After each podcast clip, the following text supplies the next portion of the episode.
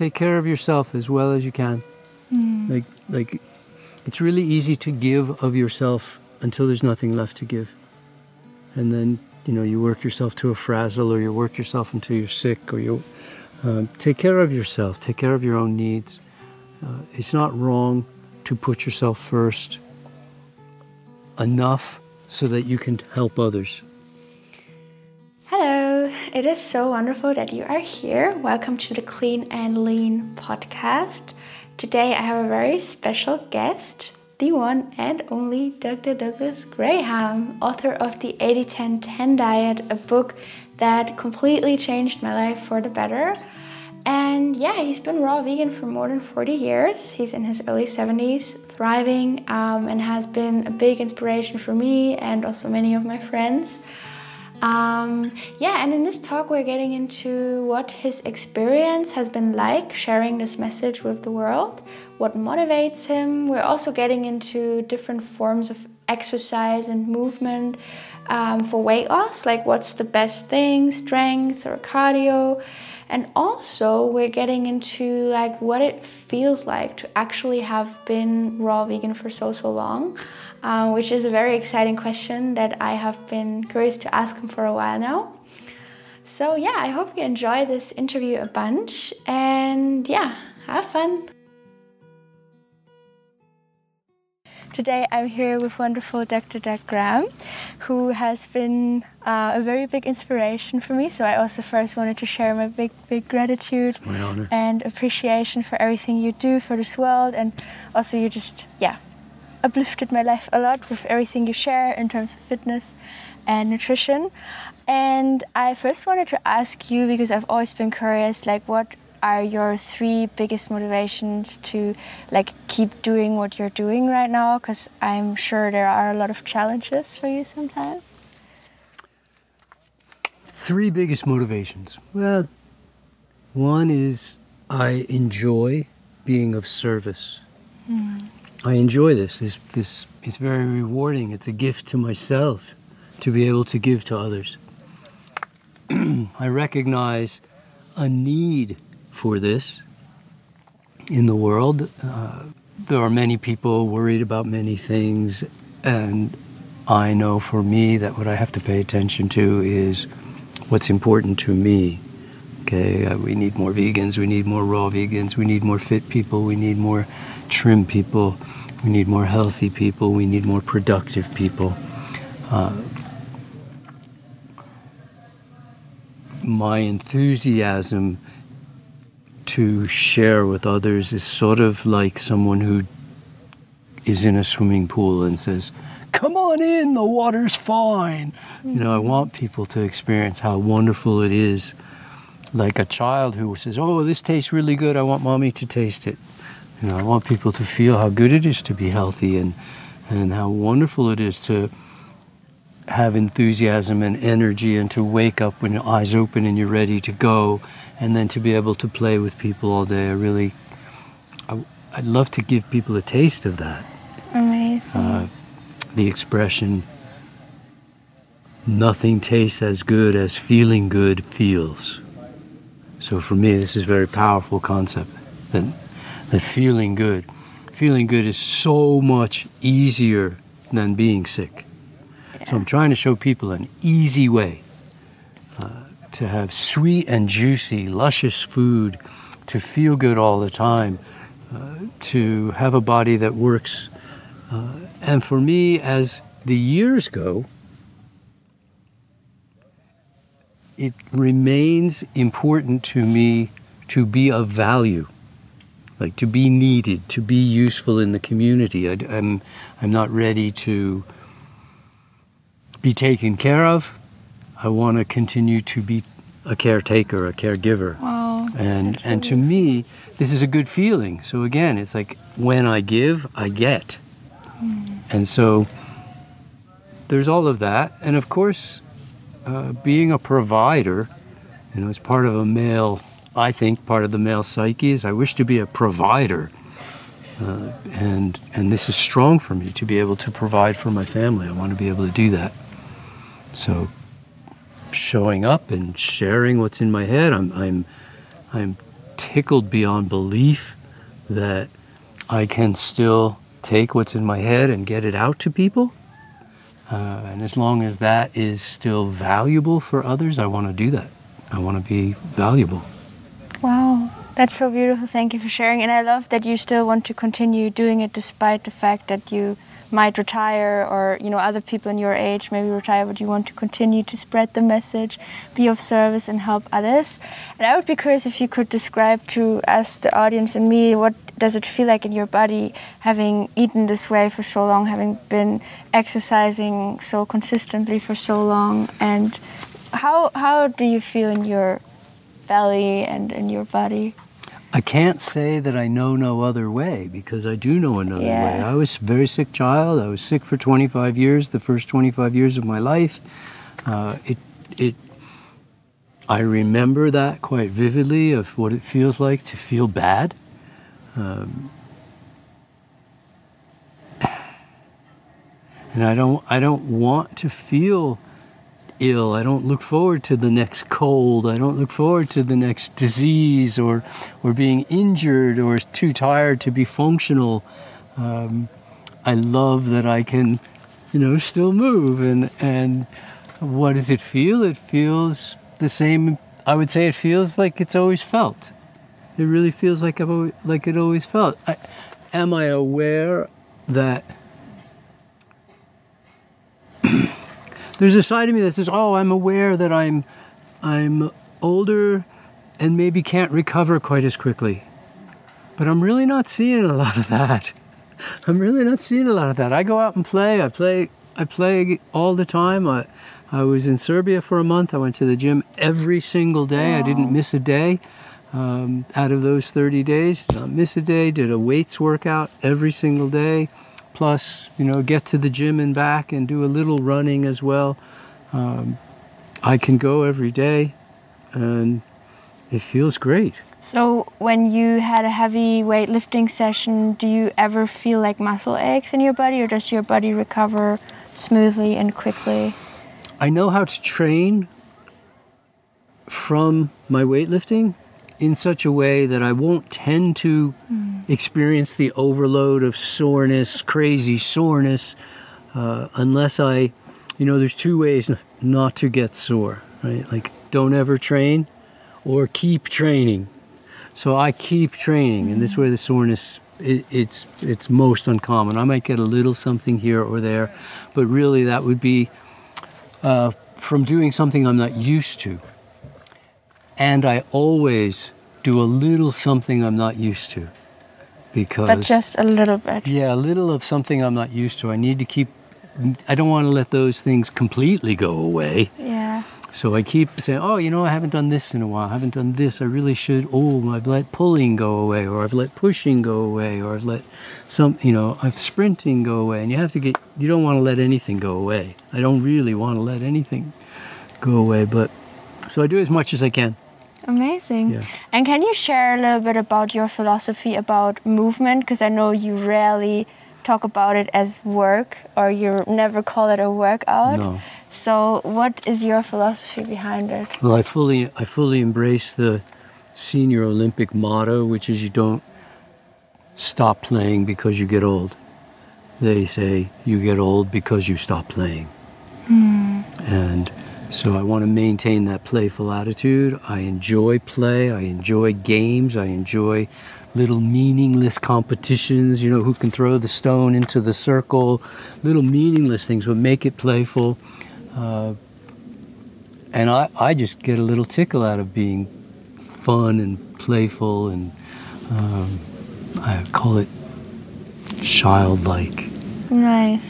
Just kind of, it's still there, and so I might as well enjoy that. What some people say, the twinkle in the eye, it's definitely there. So my attitude towards training is sometimes I train because I have a goal, like a competition.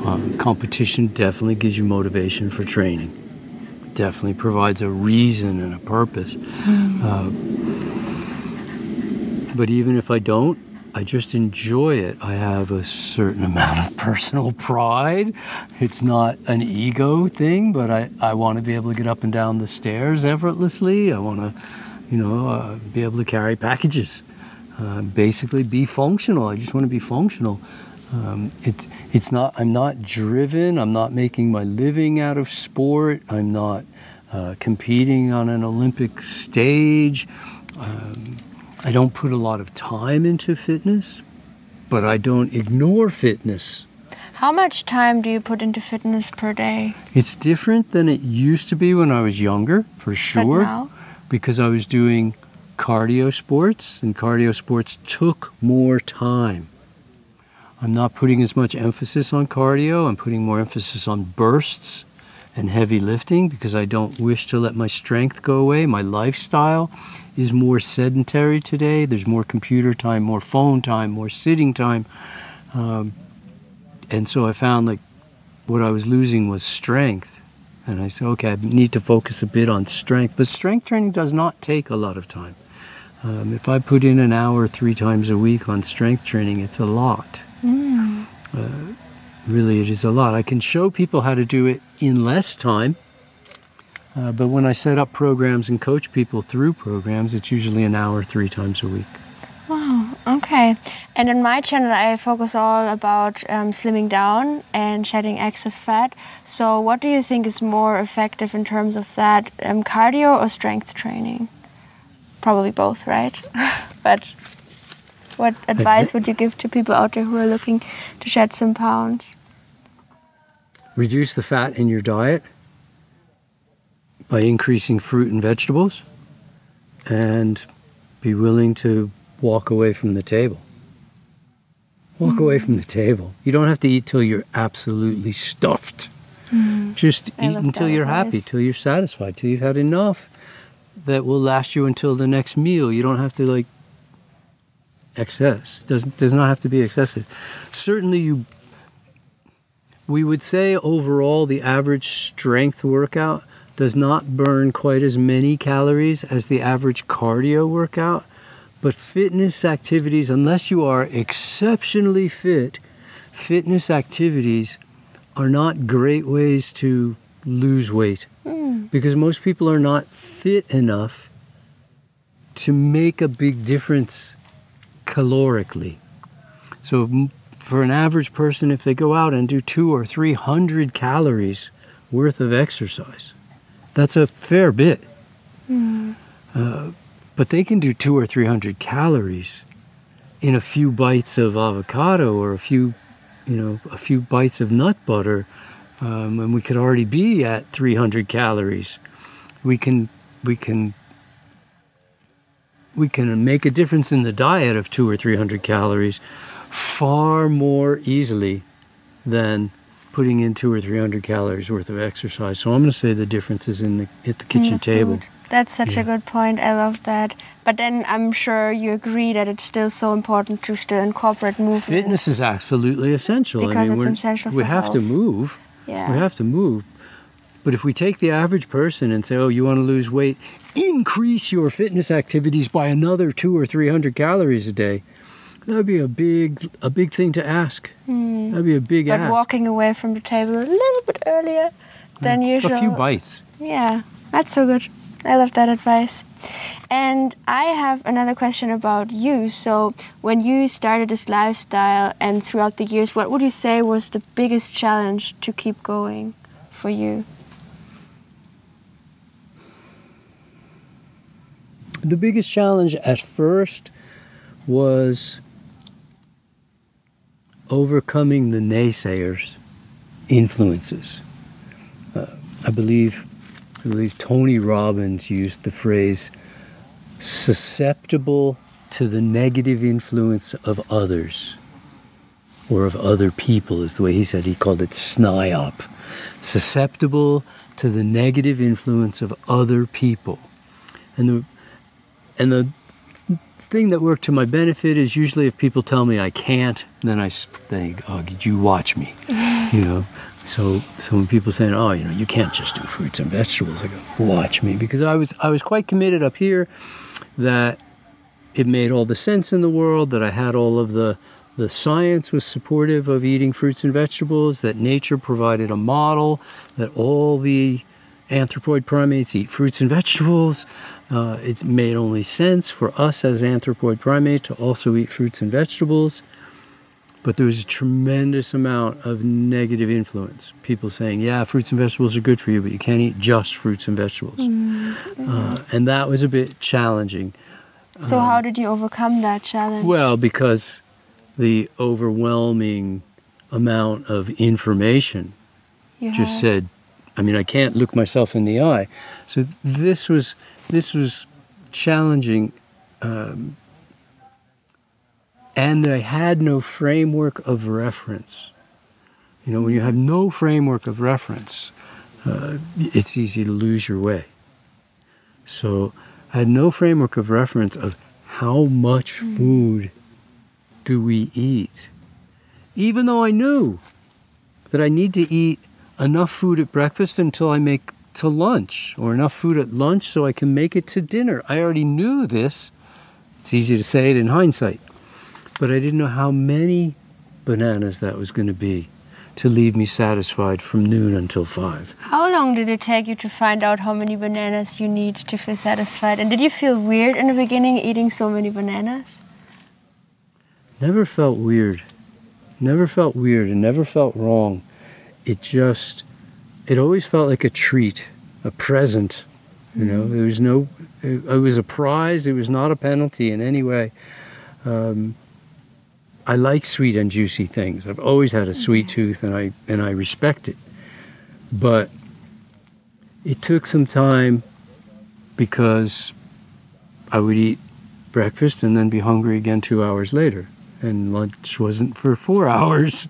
And I go, oh, I didn't eat enough. I don't know how long this took to totally... Part of the problem was there were no road signs. Yeah. There were no books. There were no leaders. There were no YouTube videos. There were no instructional anything. I'm blazing a trail through forest. I asked 4 people who were the raw food leaders of the world at the time, if you were going to create a program for athletes, would it be cooked or raw? And all 4 of them said raw. I said, what would that program look like? And they go, we have no idea. We've only helped sick people get well. We've never helped athletes perform on raw food. But the program would be raw. You're going to have to figure that out. So I did. I played with that. But how long did that take to really get it? Maybe somewhere between 7 and 10 years before I really felt like I had it, every detail down to a science, and the science to support every detail. Mm. At that point, I started writing. And then it was 5 more years before 80/10/10 became a thing. Yeah, which is, by the way, an amazing book, and I'm sure some of you have already read it, but if you haven't yet, I definitely highly recommend reading the 80/10/10 book. Thank you. It's an amazing book, and also checking out your website, foodnsports.com. I will link it in the description box. Do you have anything else where people can find you, or...? Foodnsport.com is the best. Amazing. The word food, the letter N, the word sport. Nice. Yeah, I'll link it down below. And I have one last question, which I ask everyone who I interview. So if you could travel back in time to the time where you started this lifestyle, which 3 advice would you give your younger self? Eat more fruit.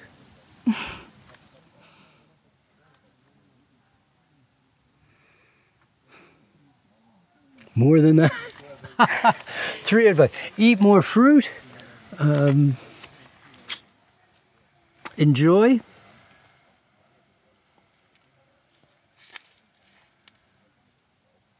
I got very fortunate. I eat more fruit, enjoy. Take care of yourself as well as you can. Mm. Like it's really easy to give of yourself until there's nothing left to give. And then, you know, you work yourself to a frazzle, or you work yourself until you're sick, or you... take care of yourself. Take care of your own needs. It's not wrong to put yourself first enough so that you can help others.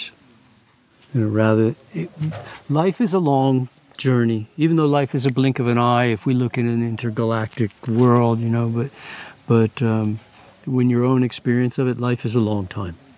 And I want to play that long game, not just, hey, let me see what I can do. I want to get the most out of every day, but I want to come up with sustainable systems. That you can do for the rest of your life. Sure, for sure. Amazing. Well, thank you so much, Doug. Yeah, my pleasure. My pleasure, Julie. And yeah. Every success to you. Thank you so much. Yeah. All right. Reach out to the world. Everyone, bye-bye. Go to health. All right. I hope you enjoyed this episode. I definitely did. And yeah, if you're currently looking to slim down and shed some pounds, I have a brand new free Effortless Weight Loss Blueprint, which you can get by clicking the link in the description box down below. And other than that, I wish you an awesome rest of your day and maybe see you in the next episode. Bye!